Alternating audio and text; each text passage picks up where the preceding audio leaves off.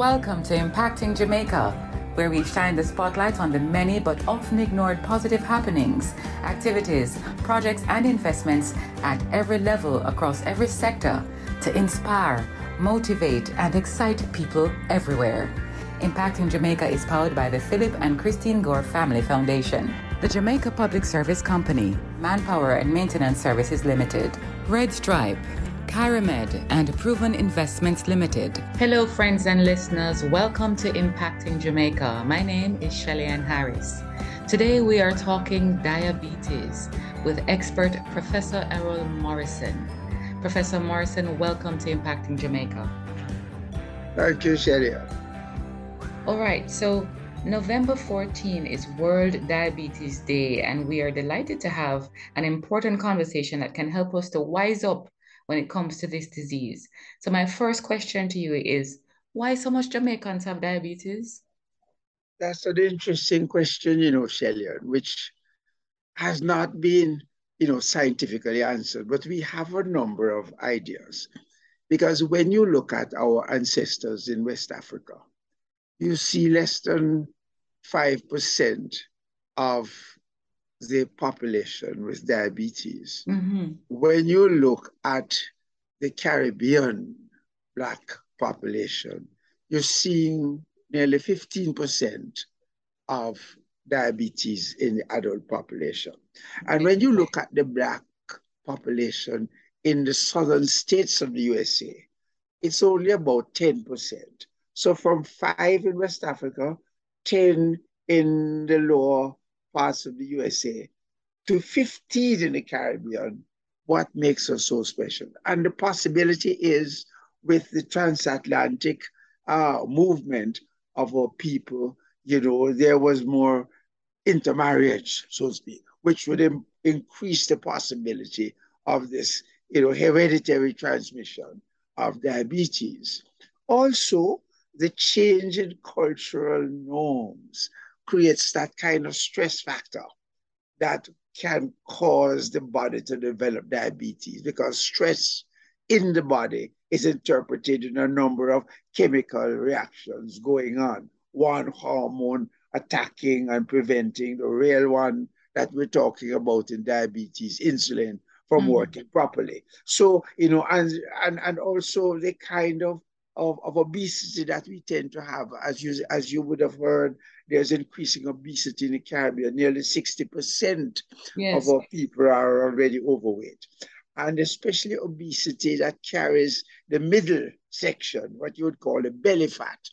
Those are again associated with higher levels of diabetes. So to put it in a nutshell, whilst we don't know the actual cause, there are a number of, of, of, of uh, situations that are associated and could be contributing to the higher numbers of diabetes in the Caribbean and Jamaica in particular. That's an interesting historical point of view and you know a, a social point of view to to look at it from. Um, I wonder about you know if it's climate because you talked about West West Africa, but then it's a similar climate, isn't it? Exactly, exactly. I, so yeah. Yeah. I wonder what what is it? it for me, from my layman's yeah. point of view. I wonder if it's that, if it's as simple as what we eat. Well, that could contribute. And there's also a little hypothesis, you know, it's a thought, nothing proved, but you know, the fact that, you know, a lot of our ancestors crossing the, the Atlantic in the slave trade, mm-hmm. you know, were subject to so much deprivation. Those that survived had certain, uh, what you would say, genes that preserved them would retain the salt and water and sugar and mm-hmm. allow them to survive. No, you know, this has been handed down to these generations that don't have that kind of deprivation.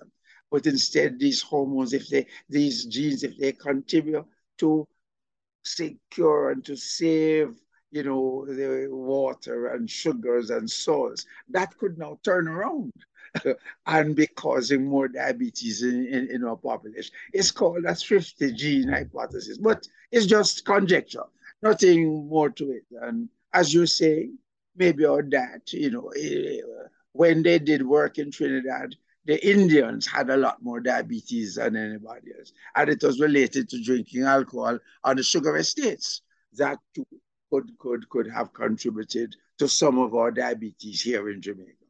So a number, but we don't know the real cause. Eh? We can only give you associations.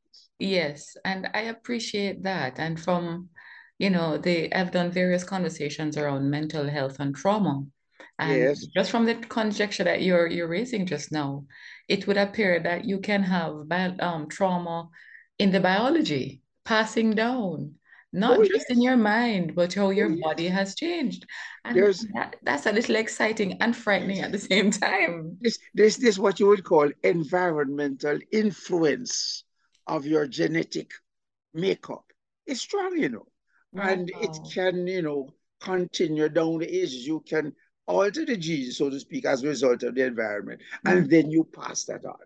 You know, so that too is another interesting concept that we have learned more so in the latter few decades because mm-hmm. we thought before once you had the gene, it wouldn't change uh, unless there was some natural, what you would call uh, error or damage within the gene, but just the environmental influence, how you eat, drink, sleep, and so on, can affect the genetic makeup, and that in turn is handed down.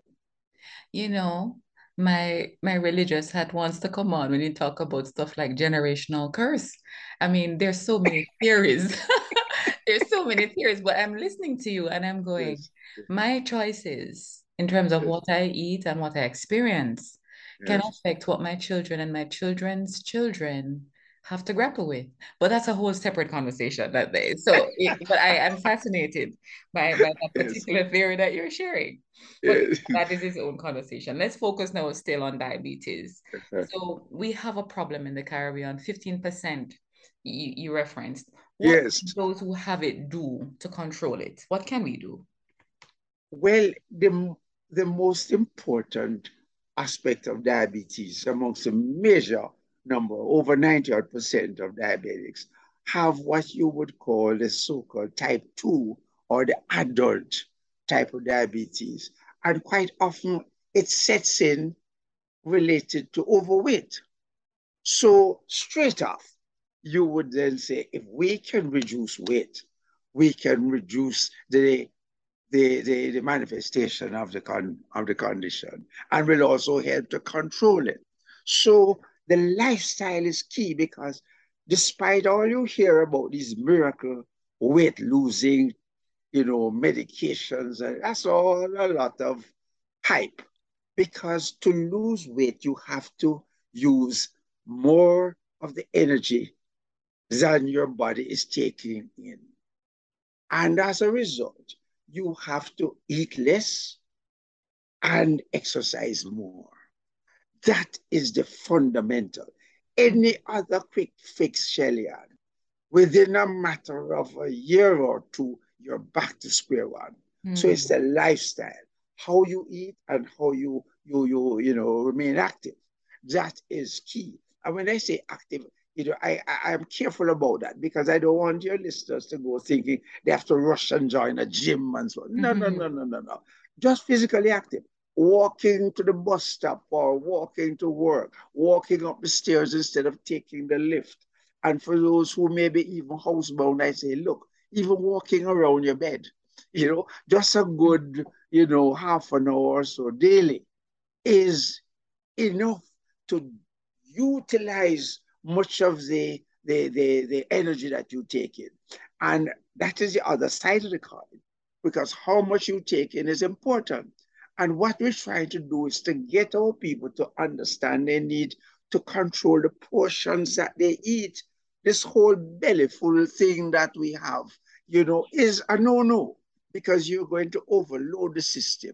And if you overload the system and you can't work it off, with the exercises that you do, then it's going to be laid down as fat, and that is going to eventually lead on to problems associated with diabetes and so on. So we need to watch that. And another big thing is in terms of the cultural approach to this eating. I just wanted to make sure, apart from the overeating in terms of quantities of each of each meal, that evening meal that we call dinner, mm. okay, we tend to have the what you would call the big sitting with the with the rice and the yam and the potatoes and the dumplings and all of these kinds of things. Mm-hmm. And we need to get away, and especially late in the evening, we come home and by about seven, eight, many of us are having dinner. We need to stop that. And we need to reduce that late night eating because that helps to contribute to accumulation of fats and sugars, etc., in the blood because you're not going to work it off. You're going to bed soon. Mm-hmm. So as a result, those things will accumulate and deposit in the body as fat. So that late night eating, cutting down the starches, especially in the evening, and reducing the portions throughout the day in terms of what you eat, combined with, combined with, very important, combined with the physical activity, the exercise that you do. One alone won't do it, the exercise, or eating alone won't do it. It's the combination. To take in less and to work off more. That is the approach in weight loss, which is the way in which you're going to manage your diabetes. Any of the other things that you will hear us talking about, drugs, drugs and so on, are only a support to that lifestyle management. Of course, you have the other kind of diabetes where the individual's ability to produce insulin is totally knocked out, the so-called type 1. Now, that's a different kettle of fish because the eating and the exercise, whilst it's, it's good to help to control the, the, the, the sugar levels and so on, but really and truly, the fact that that type 1 individual cannot now produce insulin, we need to give it to them. And insulin, as you know, is an injection. You can't swallow it because the body juices will just destroy it. So that is the other type of diabetes where the management regime, the exercise, eating, important, yes, but key, you have to replace the insulin that the body isn't producing, as opposed to the one we started off with, with the majority of people being overweight. And if they're able to control that weight, bring it down. Did you know that based on some Caribbean uh, food and nutrition studies back in the 80s and so on, it was recognized that the average Caribbean woman who is five foot tall should weigh no more than about 100 pounds. Oh my goodness. And for every inch above that, you can add five inches. So, for example, a five foot, say five foot three, which is an average common height of, of a woman, she should be weighing no more than about 115 pounds, you know. And to allow a certain, you know, what you call the Caribbean, we like to see a certain amount of fullness of body. Yes. You can allow a little percentage on that. So you might say even up to 125, even 30 to stretch it. And we and uh, many of our listeners here know at five foot three, I can tell you they are in the 150s and so on.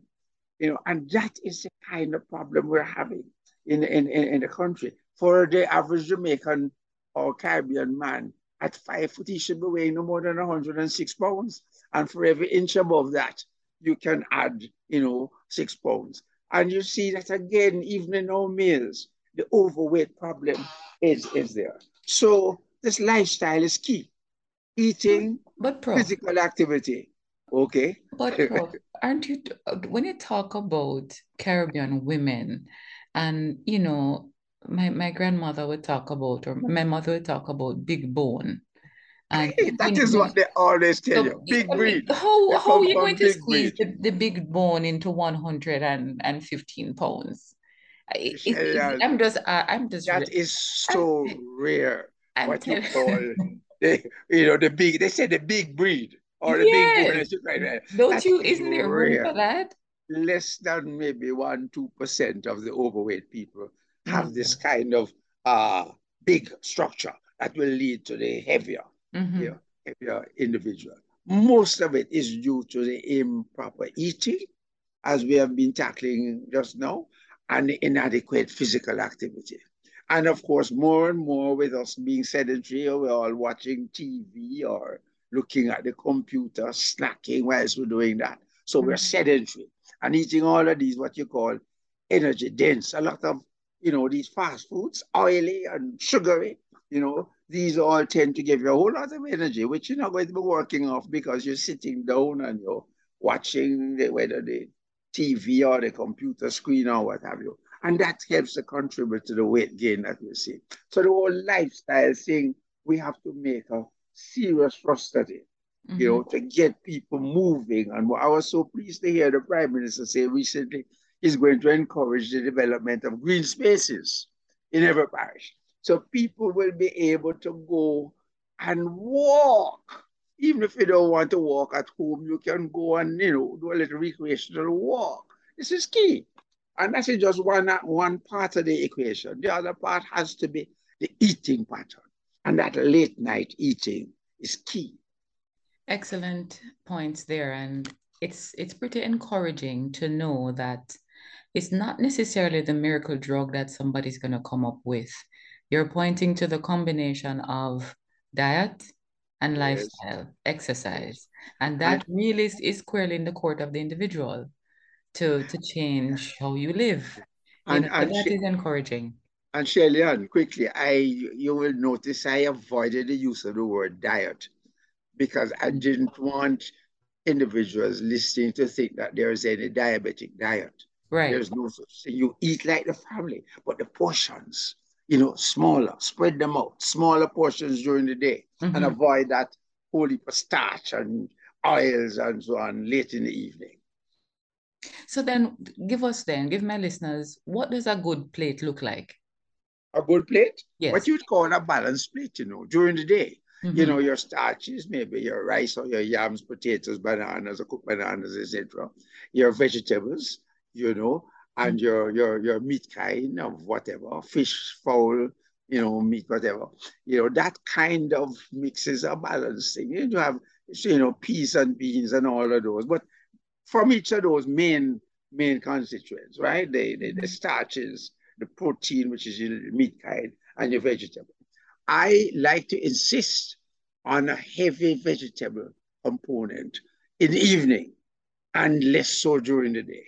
That is a you know source which I've been using in terms of guiding individuals to avoid that late night heavy meal, you know, what you call the cooked food mm-hmm. dinner, mm-hmm. right? you know, and, and, and so I, I, I, have been emphasizing the use of, you know, what, what, what we call a, a vegetable salad, peas and beans, that mm-hmm. kind of thing, mm-hmm. you know, in the evening, you know, but during the daytime, breakfast, lunchtime, you mix and match as you as it so pleases you, as long as they the the the, the quantity the size. Yeah. Yes, that so, is a general rule of thumb, and you know, going around trying to do some of the most sophisticated and difficult approaches, what you call the counting carbs, and they'll tell you mm-hmm. this has 200 calories and so. That is totally, you know, unnecessary. And it, it creates an even greater or challenge in the minds of the individual that they That's find the, the maintenance of their approach to their condition difficult. No, no, no. We remove all of that you know, and you know, we just give them that guide. Small portions during the day, avoid the, the, the heavy foods in the evening, and get up and walk. Sounds easy enough. But before I move on to my next question, yeah. just to clarify for, for our listeners, what is late night? Because people's lives have changed so much in terms of their schedule. So sometimes the eating starts at 12 and as in midday 12 and right. you know they try to squeeze in all the meals up to a certain point. So in your estimation what is it when you, say late night what are you talking about? You, you hit it on the button you know because i quite often have to clarify that. And it's the meal before bedtime. Whether bedtime is in the midday because those who might have late you know work flexi working hours and you know, maybe going to bed in what we call the daytime and others going to bed in the nighttime and so on. So I, I, I, I usually clarify that to point out dinner or is, is, is, is best defined as that meal before bedtime. Okay? And that meal before bedtime should have minimal starch and heavy food content, more of a vegetable salad type of, of, of approach. And that meal before bedtime is, say, about an hour before whatever your bedtime is? Whatever, yeah, yeah. Okay. And now, a word from our sponsors. Grace has been part of some special moments over the years, helping to make them, well, more memorable, even when they're a little bit unexpected. And with 100 years of great taste behind us, you can be sure we'll be making even more moments for a hundred years to come. Grace, taste that moves you. Searching for a one stop solution to all your facilities maintenance needs? Visit Manpower Maintenance Services Sales and Distribution Center.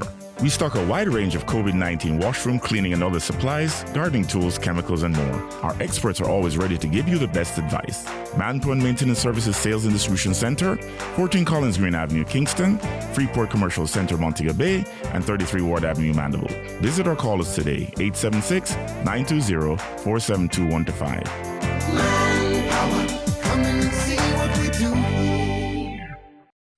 John John, me know you're in there. Me want are come back. I Pinky this time. Akisha. Keisha, just like me tell Pinky, give JPS your number and then we'll send your text with them things here. So you can stop, knock me door. What you mean? DM or call JPS and tell them to add your phone number to your account and you will know everything all the time. You never ask. Send your current contact information and always be in the know. Visit jpsco.com for more info. Welcome back to our podcast.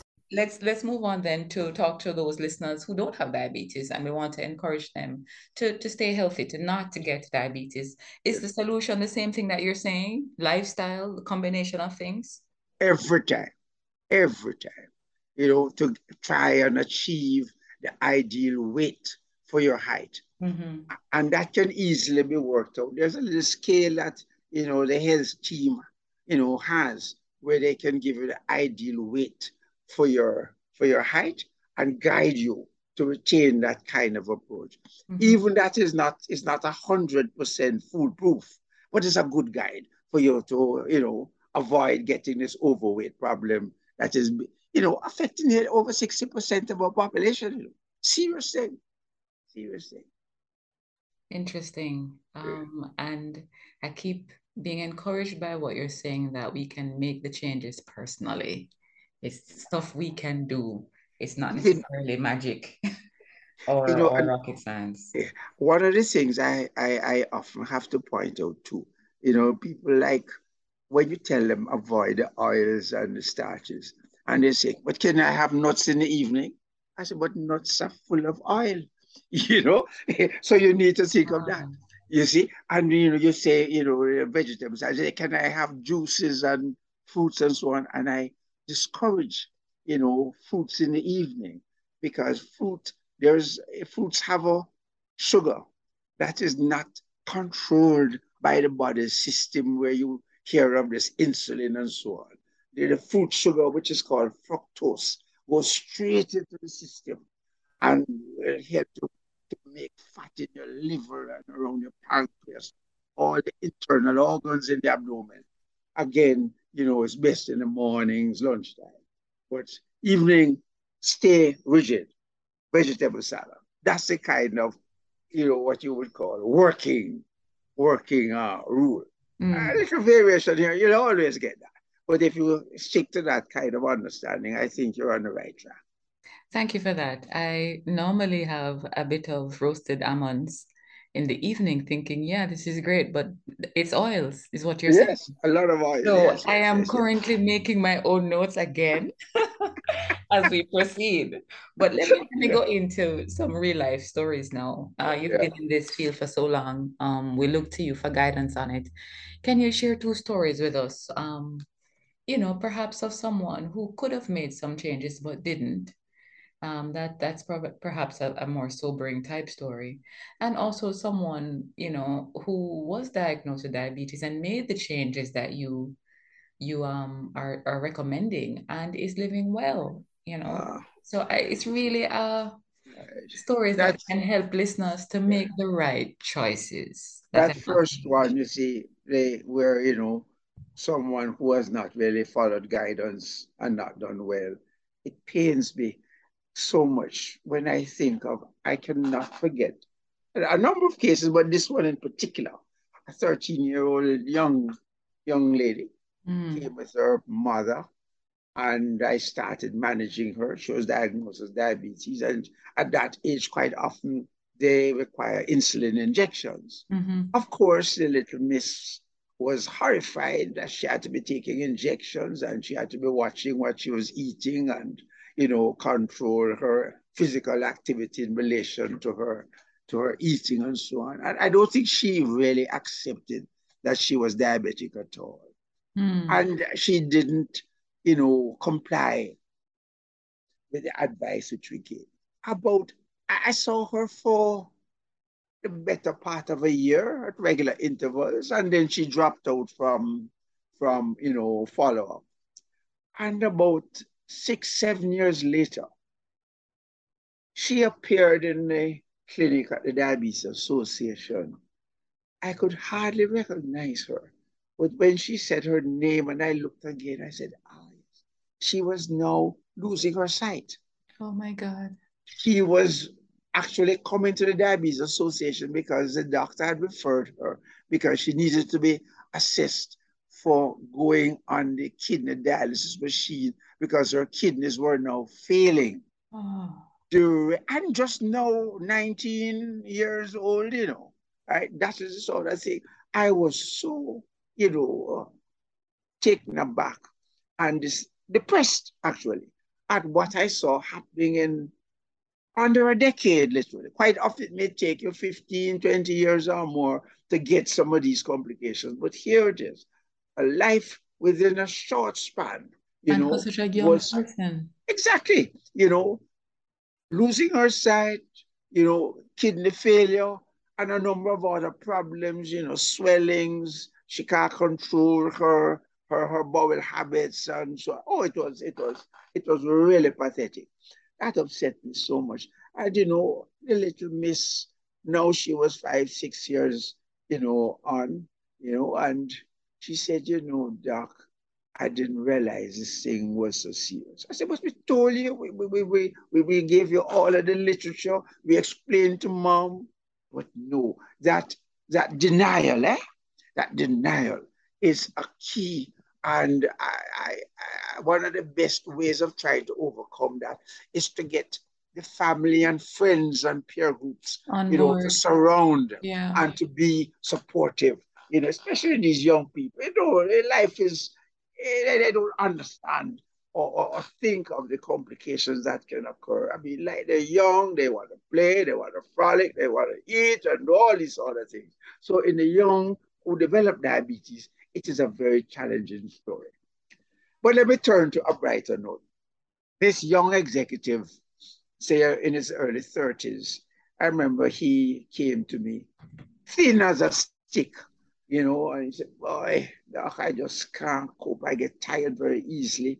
I can't concentrate at work. I have to travel for my for my job.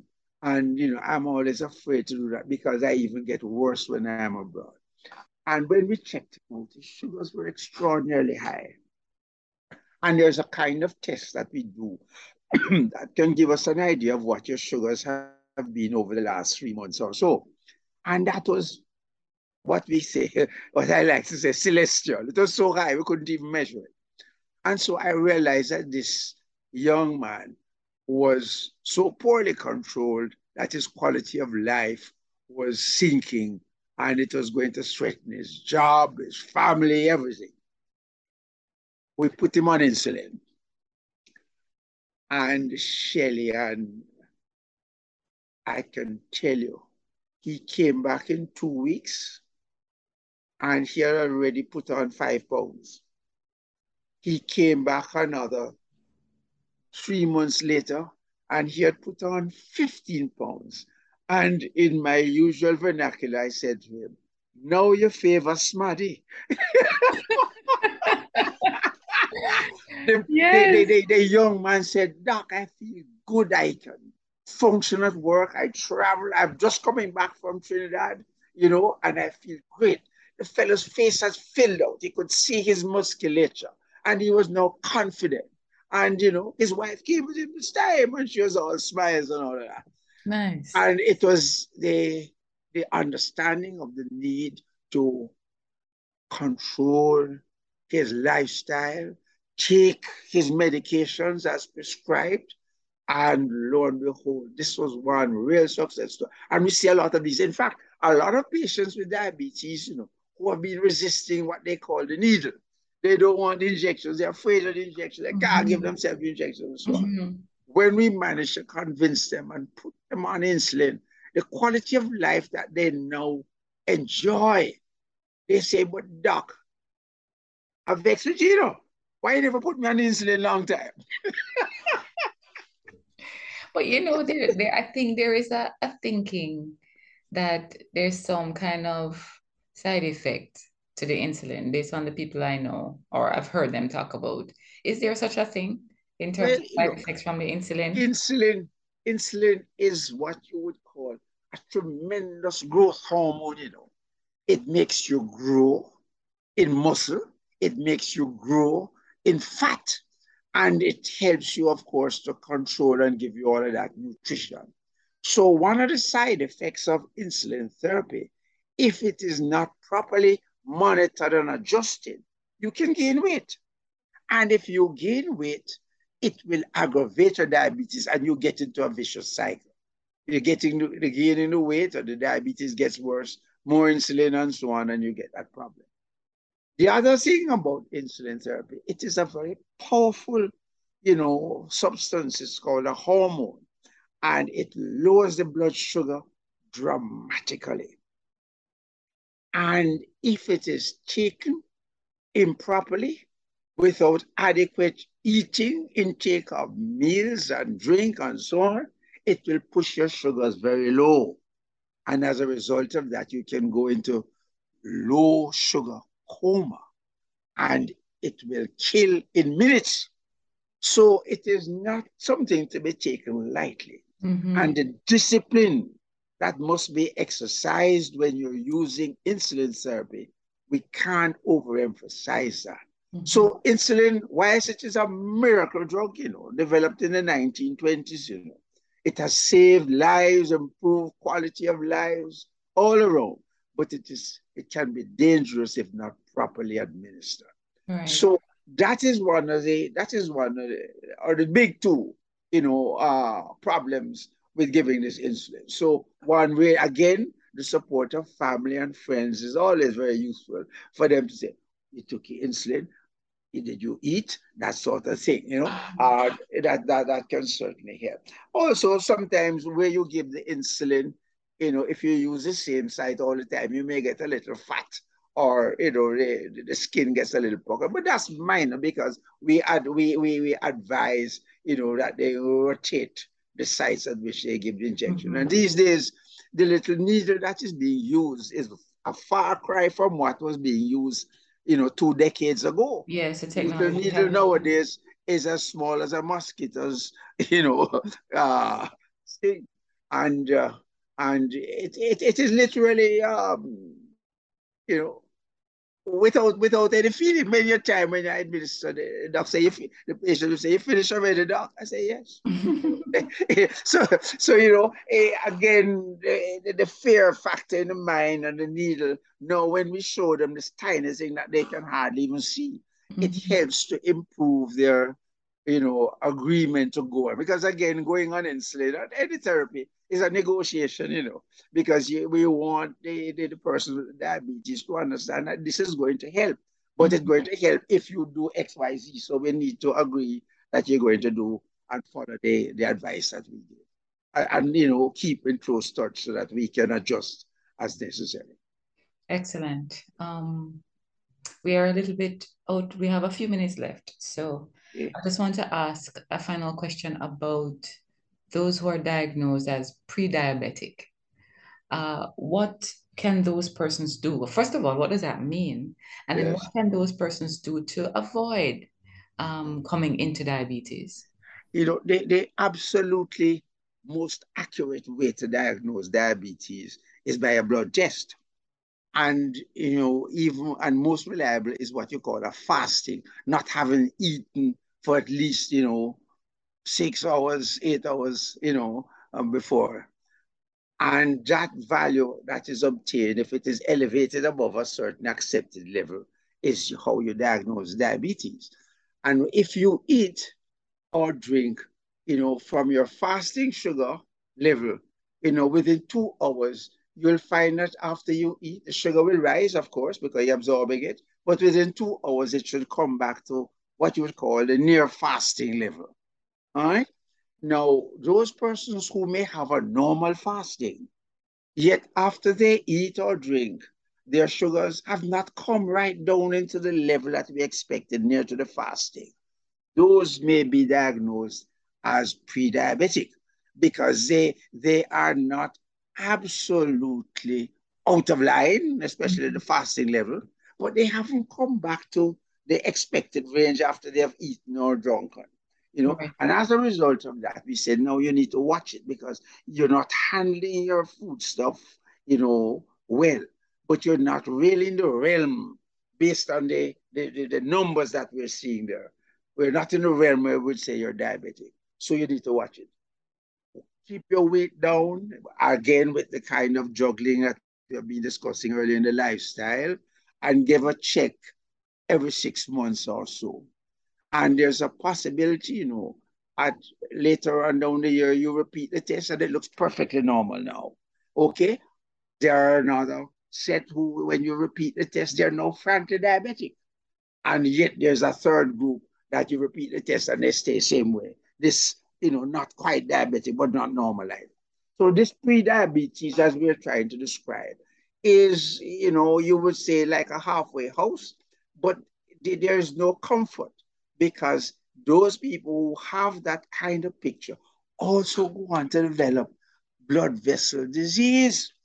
So there is no safe or wiggle room. Once there is any suspect to improper levels of sugars and fats and so on. Mm-hmm. You have to be very careful about that lifestyle and to watch it very, very importantly. That also gives us hope because, you know, the testing and the different categories that you fall in can affect the choices that you make from before it becomes diabetes. And so I, am looking for the hope and the empowerment and I'm finding it, which is and Shelley these days it's not like the years ago when you had to do a, a blood test and wait for a week yeah. to get the result from the lab. Now it's a little finger prick and you get the result within a minute. Yeah. And there are even more sophisticated uh, techniques now that you don't even have to prick the finger. You know, just touching it on this on on the skin and the the, the, the what you'd call the sweat or the, the fluids that come through the skin will react on these sensors as we speak, and it can give you you know, a value. So again, all of this, you know, puncturing with with with, with lancets and so on, all that is going out the window. Mm-hmm. And so it's going to be very easy to be able to monitor your blood sugar levels and so follow, you know, your progress over the years. So we could talk a lot more about that well about portion sizes and choices and so on yes, and your nutrition. yes, i mean yes. step away from the word diet. We can talk a lot more about um you know late night eating and you know exercise and so on but that maybe we need to do a part two. But for november 14 coming up world diabetes day what is your parting word to jamaicans listening the theme is education for improved care. And that is what it is all about understanding what this diabetes is doing to your body, understanding what you can do to reduce the problem. Simply, you don't have to get into any great science. It's a simple understanding of how you adjust your lifestyle to help to keep your weight right. And as a result, those who may have it how to monitor it and manage it, and those who do not have it to protect themselves against getting it, the most important being what you eat. And the other aspect that we, we need to be, be, be, be careful about is the fact that with the increasing overweight in the society, the increase in diabetes runs side by side with it, not necessarily causing it, but run side by side.